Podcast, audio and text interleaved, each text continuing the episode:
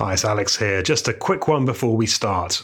Virtual Production Revolution is our new six part video series available now at futureoffilm.live. Featuring in depth interviews with leading executives and creators, the series explores the now and future of virtual production and shines a light on the pioneers who are making this revolution a reality.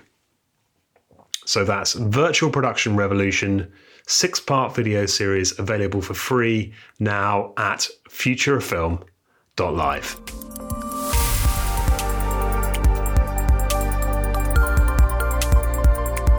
Hello and welcome to the Future of Film podcast. My name is Alex Stolz, and this is a show where we share insights and strategies from the pioneers, trailblazers, and disruptors who are shaping the future of film.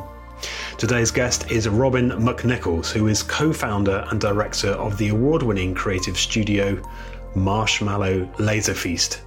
It always makes me smile just saying that name, uh, where he has directed a myriad of immersive experiences, large scale installations, and live performances exploring new sensory perspectives that challenge our relationship to the world around us plays a key role in Robin and the team at MLF's work.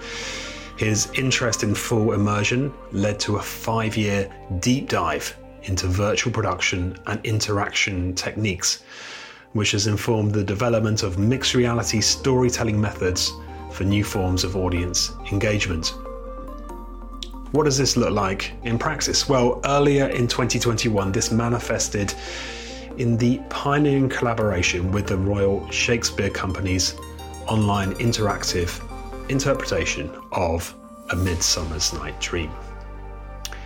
In Dream, Robin and the MLF team utilized virtual production and real time techniques to create an interactive, immersive digital world for the RSC performance and they played a critical role in the show's pivot to a fully online experience during lockdown. In this experience, in this episode, we explore the creative and technological process of Dream and how virtual production tools can be utilized in a live theatrical experience. Robin also talks about the business of making interactive experiences and shares his incredibly thoughtful and articulate perspectives on the future of audiences and screen storytelling. If you're enjoying the show, just want to find out more, there are a few ways to stay in touch. Firstly, you can subscribe for updates at the home of Future of Film. That's futureoffilm.live. Here you can check out all five seasons of the podcast and dig into other free resources like the Future of Film report, the Future of Film blog, and also check out the Future of Film Summit. So that's futureoffilm.live. And why not just also hit subscribe on your podcast player of choice? To ensure you don't miss another episode of the show. We have some amazing guests coming up in season five, so be sure to hit subscribe and check out futureoffilm.live. So that just leaves me to say thank you for listening, and I hope you enjoy this conversation with Marshmallow Laser Feast's Robin McNicholas. And I start the show by asking Robin to describe the project dream? Well, the project Dream is um, a large collaboration, and what it effectively presents is a concept demonstrator for our collective idea for what could be entertainment for the audiences of the future. Um, it celebrates um, the coming together of the Royal Shakespeare Company, London Philharmonia, Marshmallow Laser Feast, um, as well as uh, a massive uh, consortium involving researchers, Manchester International Festival, um, and others who pulled together to present a live show, a live online show for those who, in the pandemic, could tune in via their laptops, mobile phones, tablets, and at um, given points in time, watch um, a performance driven by live motion capture. And if the, the project was inspired um, and the story world was built, um, lifting cues both environmentally and from a character standpoint from a Midsummer Night's Dream. Yeah, and it and it's a really singular vision, I think, of of Midsummer's Night Dream. Tell me a little bit about. Well, there's so much to dig into. Um, what were some of the? You were telling me previously that when you started the project, it was conceived as a live stage show. Is that right? And and if so, at what point did you have to pivot and adjust to the online version? Yes, uh, completely. In fact, we had we were just about to move into the building uh, where we were going to carry out a location-based experience um, in June of uh, 2020. The Philharmonia Orchestra had just recorded at Alexandra Palace on, I think it was Friday the 13th in March um, 2020. Um, and then everything went into lockdown. And so we had to painfully uh, let go of that live show, which was very different to the dream show that was uh, presented in uh, 2021. Um, and that was really difficult uh, for everyone involved because there's so much passion, so much time and energy went into that. And uh, but we had to kind of go through a bit of a grieving process, and um, we approached the funders and said, "Look, so much of this could be um, adapted and reworked um, during the pandemic for online audiences. Um, so instead of a live show with live visitors entering a bricks and mortar building, um, it would still be a live show celebrating um, all of the kind of um, R&D elements that the consortium had been exploring, and and the R&D elements were vast. Um, Marshmallow Laser Feast's focus, for example, one of them was deformable object tracking, which sounds quite technical, and in fact, it was quite fiddly. Uh, but effectively, it's the tracking of objects, props, scenery, things that move. Um, the motion capture scene has got really good um, ability to track objects that are rigid, but when stuff starts moving, like most things in the real world that uh, are organic, um, for instance, trees. Um, and um, other props, other creatures, other characters. Um, that was that was our focus and there was a whole range of other um, explorations as well, all pointing to what techniques, technologies, tool sets, uh, future practitioners, future practitioners would employ um, in live performances of the future. And how central was Unreal Engine or real time technology in, in realizing this? Was that where you created everything? Yeah, some, something really exciting is happening within the um, games engine arena, and that is that their capacity to bring technologies and departments together is has over the last few years in particular vastly improved. And so virtual production techniques the, the, the fact that you can bring projections, show control, lighting, interaction, sound, audiences, and performances together um, in one environment, um, in one manageable environment as well, is, is huge for makers like ourselves. And so whether it's Unity, Unreal Engine, or other games engines, there's a bit of a paradigm shift because the production values have improved a great deal. And that is down to two things really the software improvements as well as the hardware that is just really coming on um, to the point where the gaming aesthetics that that we all know you know if you if if you see um, screenshots uh, cutscenes from computer games you know they we're still in a position where they can be read as computer games. However that's rapidly moving into, and the line is blurring between that and uh, photorealism. And um, you can see from the, the, other side of the industry in um, the Mandalorian camp, for example, and virtual productions there, where effectively the, these two worlds are colliding. And it's really fascinating as a result. But there's, in the context of live shows and um, live events, this is huge because it means the role of the audience changes.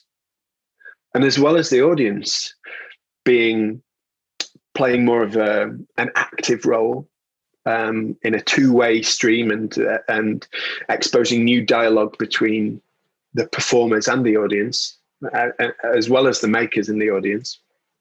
As, th- there's just a, a swathe of of other benefits as well just basic things like the way that we can cue lights and cue sound and employ all of the um, commonplace techniques that are employed in the theatre industry to these new emerging live um, digital events.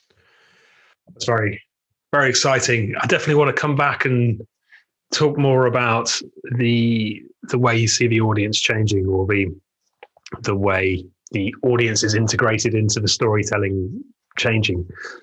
Um, but just going back to the the kind of virtual production side of things, we talk a lot about virtual production, uh, future of film, on a on a filmmaking kind of perspective. But you know, you had so many different creative contributors to this project obviously Marshmallow, Laser Feast, uh, Royal Shakespeare Company, the performers themselves. Can you give me an example or, or paint a picture of how you you how you collaborated using that um, uh, using the real time engine? Was there a particular moment or a particular uh, example which you felt, wow, this is amazing. We're, we're, we're collaborating in a different kind of way now. Yeah. Um, I'd say that one of the biggest um, realizations was landing in Portsmouth um, and stepping into the mocap volume, which was a generous volume um, for what we were trying to do however, was had a footprint of seven by seven meters. And we realized we're going to have to be pay lots of attention to the fact that seven by seven meters is not necessarily that large a stage to perform in for the duration of our live production. And so we had to come up with techniques, virtual camera trickery, and work collectively with the performers um, and with transitions to in a real-time context to just problem solve. And i think that that was the moment where it, it felt most compelling that it was real time we had lots of theories about how it was going to work. We had lots of creative ideas and solutions. But it wasn't until we entered the volume and started working with the acting company and the movement director, Sarah Perry, where we realized that we couldn't have done this had it not been real time because the collaborative exchange involved real time tweaks in the games engine in in the kind of virtual world as well as physical world. It was it was we always regarded as a mixed reality stage, and so we had staging props, you know, blocks, cubes in the space that at one moment would represent a stone on the ground of a forest floor, and moments later it would be represented as the branch of a tree in the canopy. And so there was lots of attention placed on making sure the actors felt comfortable about being able to navigate this virtual environment. Um, and an emphasis on the suspension of disbelief because, you know, if there's not a forest in the world that is as flat as an ice rink, and so we we were aware that elevating our cast and playing with height and varying that was important. But in order for a performer's foot to land and there be a branch there to um, correspond to the staging block was was huge and uh, there, there, were moments where I was concerned that that was all that we were going to be doing, just problem solving this. But what was wonderful was in the spirit of real time, we were able to problem solve and address things quickly in the space together. And this involved, you know, uh, one of the developers was in, in Argentina. The sound director was in Florida. People were dialing in um, and collaborating from all over the world. And the mixed reality stage was this living, malleable environment that authentically bridged the, the virtual and the real. And that, as a result, was really exciting because previously the motion capture that I've been exposed to has always been much more of a painting by numbers, premeditated um, process that the actual performance capture was quite rigid. Whereas this fluidity that was offered in this real time setting was extremely new, exciting, and it allowed for more creativity. That's fascinating. Uh, it really is. And I must say, from watching it, you definitely succeeded in the illusion of creating a much larger space um, for the performance. Uh, it was yeah, it was very. Um, it's hard to believe actually but it was just such a you know seven by seven s- space you were working within.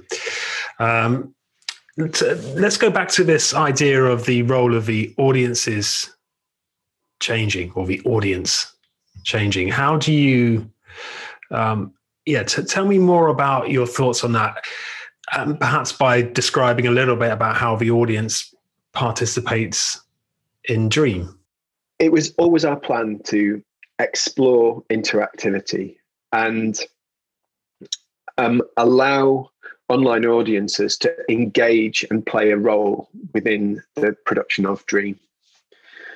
But one of the design challenges was we were targeting audiences who, for starters, some of which weren't going to interact. They were watching a passive stream the research that was taking place by i2 Media and um, the Border Consortium informed us pretty early on that we needed an aspect of this that was non-interactive, passive, as you, um, yeah, yeah, effectively passive audiences watching a stream, much like you would watch a YouTube stream. So, in the writing process, we had to be mindful that that passive audience that was effectively going to be the larger majority of our viewers had to toe the line and had to make sense of what was going on whilst others were interacting. And we didn't really want the experience to be a Twitch stream uh, experience. And what I mean by that is that, you know, on, on Twitch, it's it's commonly accepted that people observing others playing um, a computer game, that that's a certain audience experience, but it is effectively um, from the perspective of Dream, it wasn't something that we wanted to do. We had all kinds of grand plans. We really wanted the initial Dream experience to be a full screen experience. That didn't happen for various reasons, but it I'd say that the largest reason why um, that didn't happen, and we went with this um, split screen interactive multi window approach, was access. We were designing something that um, digital natives um, we were hoping would uh, take to like a duck to water, but those who were completely new to any concept relating to interaction. Um, we had to make sure that it was inclusive for those as well.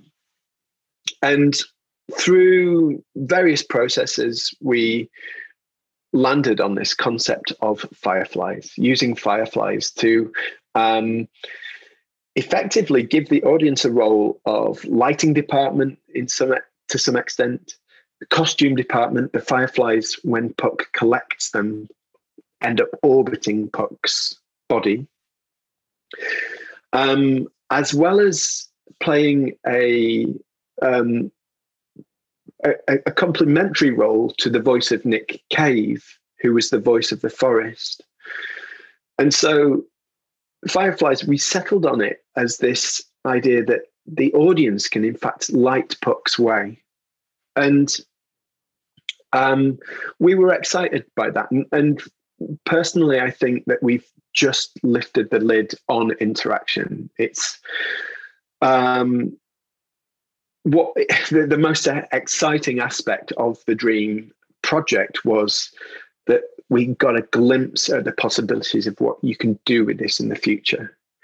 And I hope very much that people who who um, uh, engage with the dream um, project uh, from a maker perspective, those who are interested in making productions like it, I hope that they realize that inviting the audience in and giving the audience a, a, a role is possible. And further storytelling, richer um, storytelling can be applied to that, to a dialogue between makers and the audience.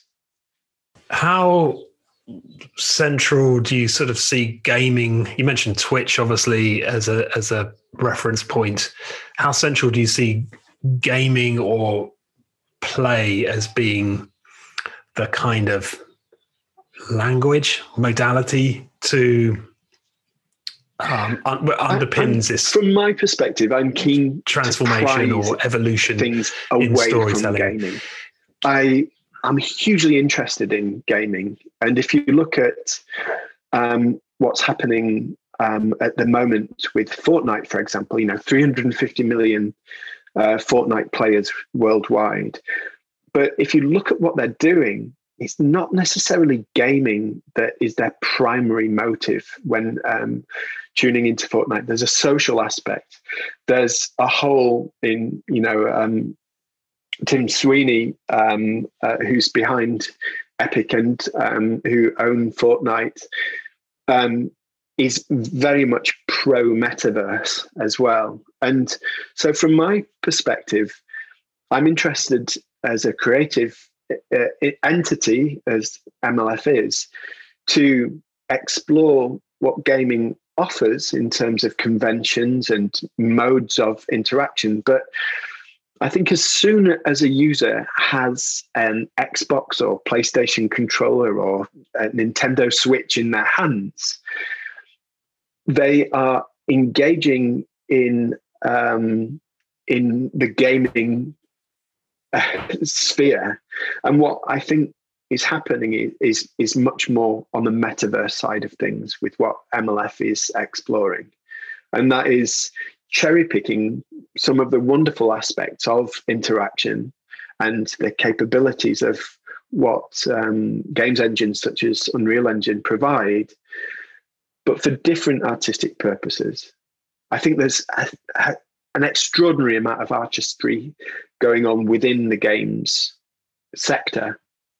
It's extraordinary, you know, and, and in fact, it's just booming uh, as ever. But I think that um, film practitioners, theatre practi- theatre practitioners, people involved in immersive arts, we can get involved as well. And and effectively, I think the most interesting aspect of this is that new art forms are likely to emerge, and new um, n- new opportunities for audiences um, to engage in artistic work is, is emerging um, thanks to the tools and hardware and parallel development of things such as infrastructure, you know, 5G, as well as um, the fact that there's more digital literacy. Um, it, incredibly, um, and you know, who, who'd have thought that a tragic pandemic would prompt digital literacy? But um, there's certainly a huge uptake um, and an uptick in um, people engaging in interactive works.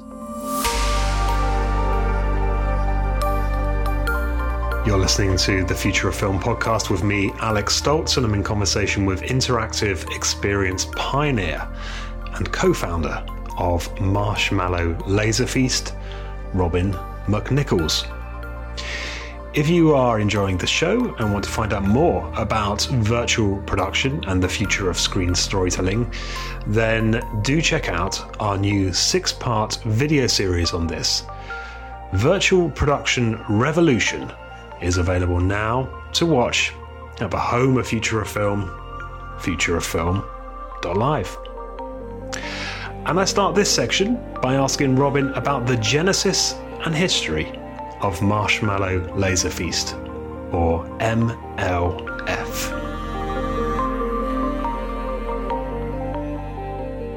Uh, MLF's been going um, for years now, probably a decade, and we met. Uh, initially, there were three friends who ended up working together. So Barney Steel, Memo Akten, and myself um, just met on the circuit. And I think we were fortunate at the time that we met in that there was um, a kind of foundation that had um, paved um, the way for MLF, such as um, the early flash scene.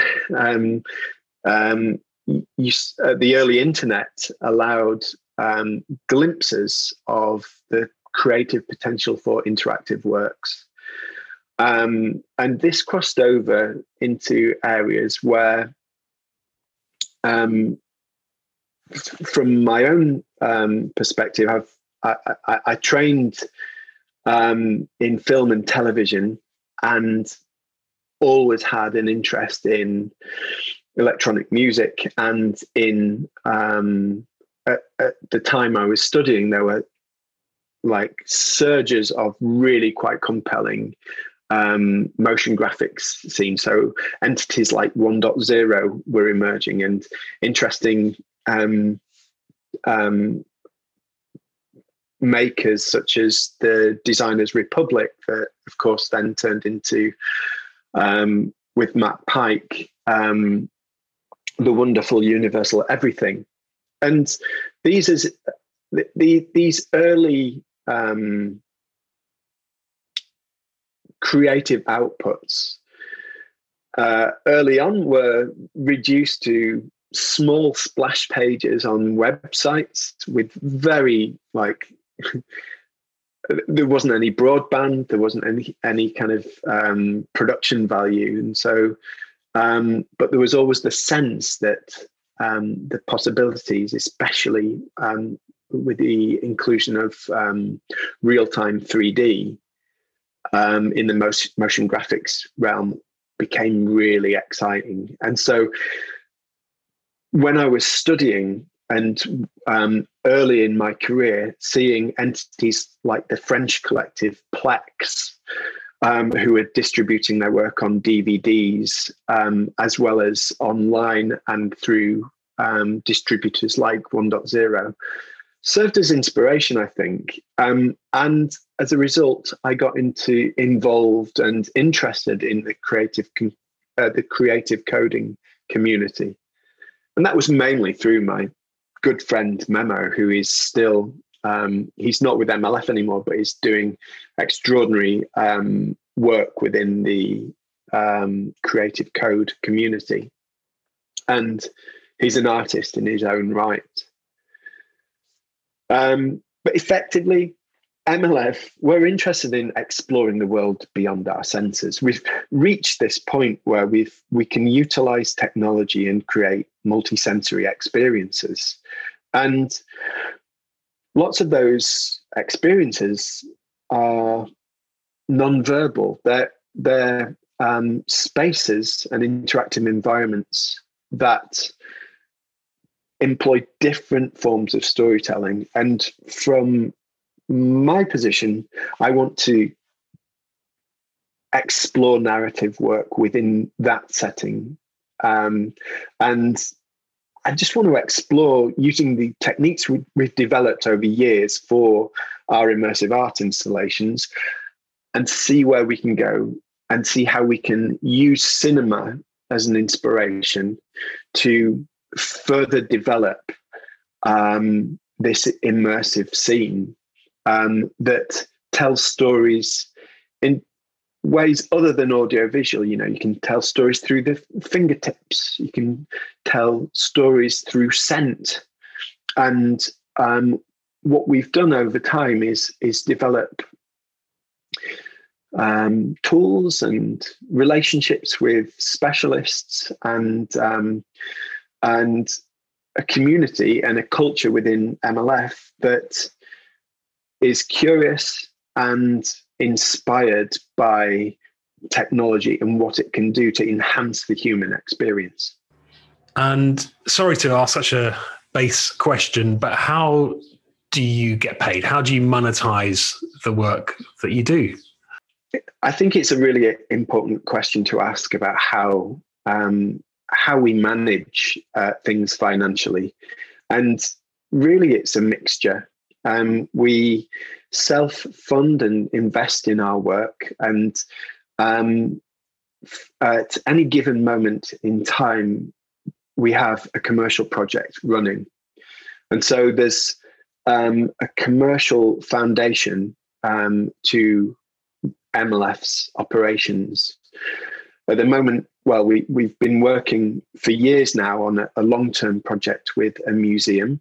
Um, we work um, as directors in the advertising world. We work um, uh, in in various ways, um, but the main focus really is on our self-initiated um, installations that we're very passionate about, and these are often mixtures of um, different funding channels, some private galleries, some um, um, funded by um, uh, public funding uh, uh, as well. So it's a real mix. And what we are fortunate to have is a nimble and a dedicated production team who are really good at fundraising, who um, help with all the kind of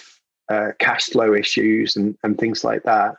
And over the years, we've um, developed a better understanding of how much these things cost and what kind of personnel are really required um, to realize the uh, usually quite ambitious visions that we're putting out there.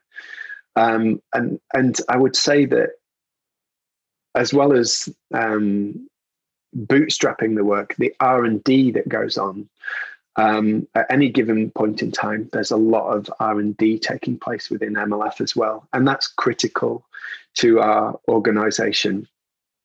And that's why I think that the Dream project was um, particularly um, good for MLF in that we were able to try things out and to learn. You know, we we were we were able to make mistakes and and to um, carry out those critical R and D processes that um, hopefully we can share um, our battle wounds with the world and um, and and with our internal community to just make better products moving forward. Not that I'd ever say that our work. I don't generally refer to our um, productions as products, as it were. They're, they're artworks, really, and um, uh, and yeah, it's it's difficult, but it's difficult for any small organization, and we've just made it work. And um, um, yeah, that it requires a lot of passion and dedication and there's certainly easier ways to make a living. But I think the benefits are that we're learning all the time and it, it genuinely spices things up and keeps things fresh. And um, I don't think I've learned as much as I have done on, on the Dream project. It was such an immense project to be involved in. And um, I'll always look back on that experience fondly. That's uh, really helpful. I think it's. I mean, thanks for answering that because I do think it's it's important to share that kind of you know those perspectives because um, you know this is a, this is the question right how to fund art and how to sustainably tell stories and it sounds like you have a, a, variety of approaches and flexibility you know flexible you, you know you're, you're, nimble you're flexible and you have different strands. Um, uh, so jumping back to dream and yeah, you know as a an amazing experience in itself but also something where you learned so much what are you looking forward to particularly in terms of taking forward, or you know, what were some of the biggest um, opportunities or lessons you, you you could take from that project? I think the the most compelling thing that we've taken from developing Dream is where it can go next. Seeing the possibilities of where now the virtual environment is built, the virtual characters have been created, the music, sound design, the story world is there. And the prospect of furthering conversations around nonlinear narrative, embodiment, the prospect of allowing audiences to embody the characters that we've created, seeing um, the different perspectives that we presented in a linear fashion um, in an open world scenario is something that we can offer to audiences, but it'll require um, more time. Really, you know that um, it was um, the production of Dream was designed at 30 frames a second, for example, and um, VR productions um, have to be um, reaching at minimum 90 frames a second um, uh, to avoid any nausea or um, things like that. And so there's there's various adaptations that we know that we optimizations effectively that um, we realized crikey we, we could port this whole unreal world to VR and and to observe and see what happens within um, that virtual environment within audience tuning in is something that I just it's it, it, it's just so exciting. Wow. Wow, that's, that's that is very exciting. So, I mean, in the crude in the cruder sense, I know it's more complicated than this, but you've built the assets, you've built the world, and now you can that world is, is something which can be can be experienced. I, I, you, I could be become Puck. that, uh, that's exactly right. Yeah, yeah, yeah. and amazing. And and and there's it brings lots of new conversations um, uh, to the storytelling process as well, such as uh, telepresence. You know, you could have a performer in Japan um, dialing in to the same virtual production that is taking place in Stratford upon Avon um, with a cluster of um, audience members who happen to be dotted around the world. And I, I just think that there's um, really exciting potential there. Yeah, so much, right? Did uh, you mentioned sort of building the story world? How important do you see that going forward? You know, in terms of your work, your world building, thinking about this that process at the outset. Well, I think generally filmmakers are always creating a story world, and I think that speak to any uh, member of the art department and um, in the kind of traditional film sense, and they know this the, the, the fabric of the story world intimately, down to the minute details. And so I don't necessarily think that the creative imaginary process of creating a story world ha- has has changed. It's just that the windows into the story worlds are changing. And what I mean by that is that using the production dream as an example, well, we know that windows into the story world are laptops and phones and tablets, but another window could be projections on a stage.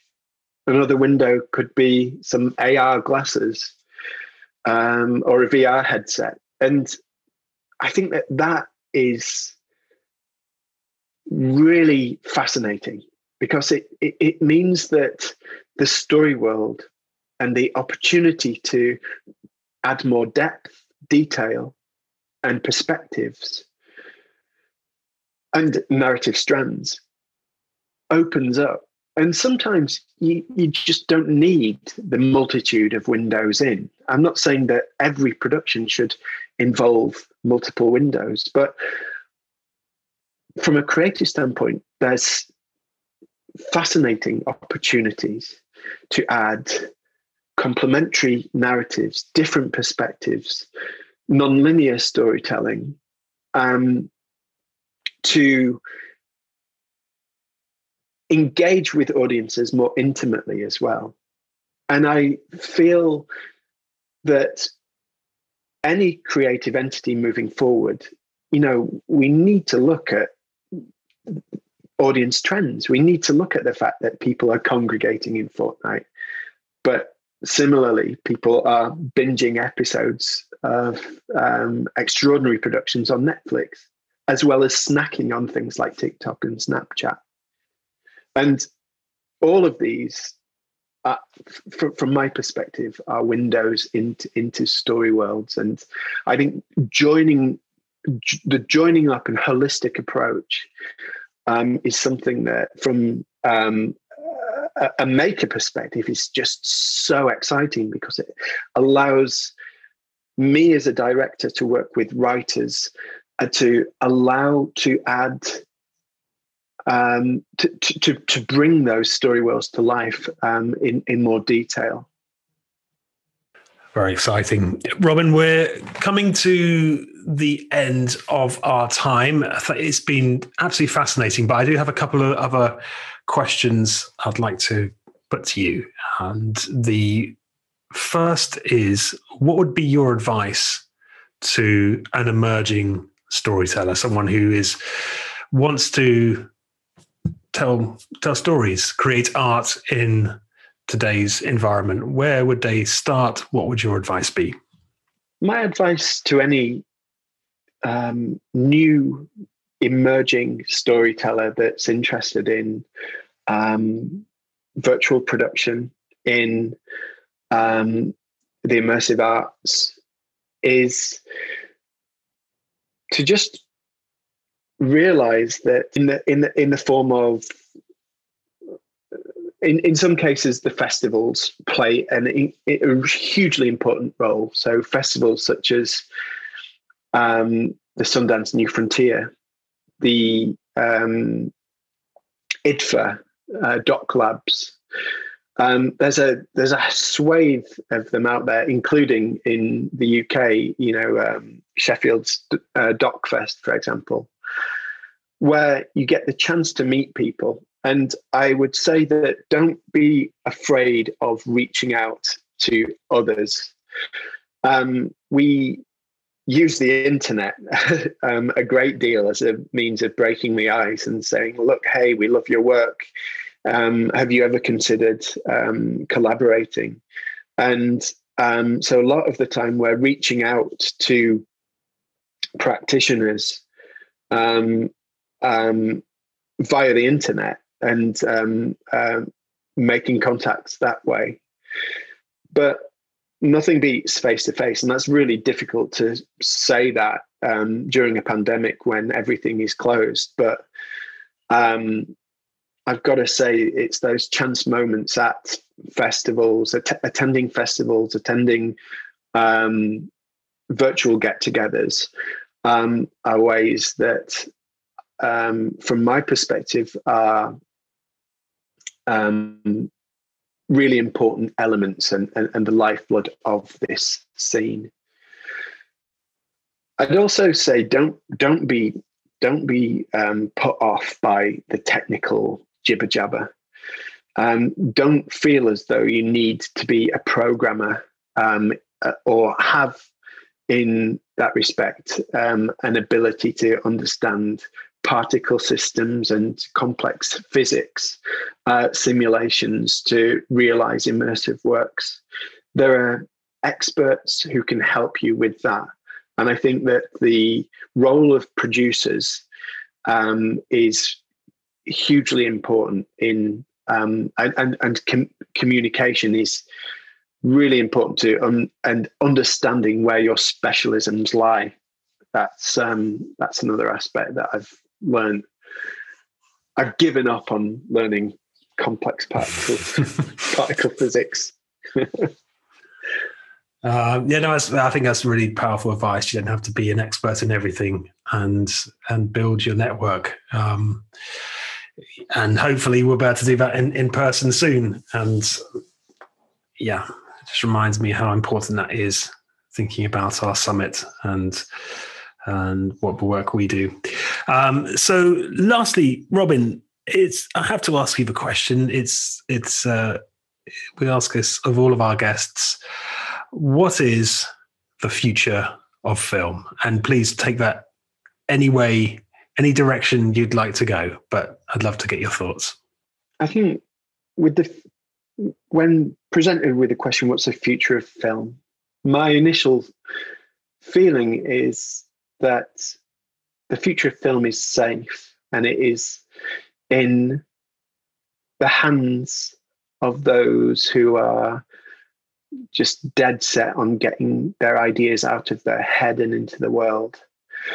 Um, but I feel as though, from an industry standpoint, we're going to see much more um, convergence, um, which is something that has been talked about for years and years. But the merging of art forms and the emergence of new ones and that's what I'm most excited about is is this emergence of new art forms that um, draw from film, television, theatre, as well as gaming and art. And I, um, um, I'm kind of certain that technology is not going to save us. I think that the, the, the future of film depends on good writers as much as it always has. Um, and so, regardless of the windows into the story worlds and what have you, um, if the future is to be safe with film, we need to maintain our faith in the writing process. Um, and I'm excited to see writers, new writers, adapting to the new technologies that are emerging as well.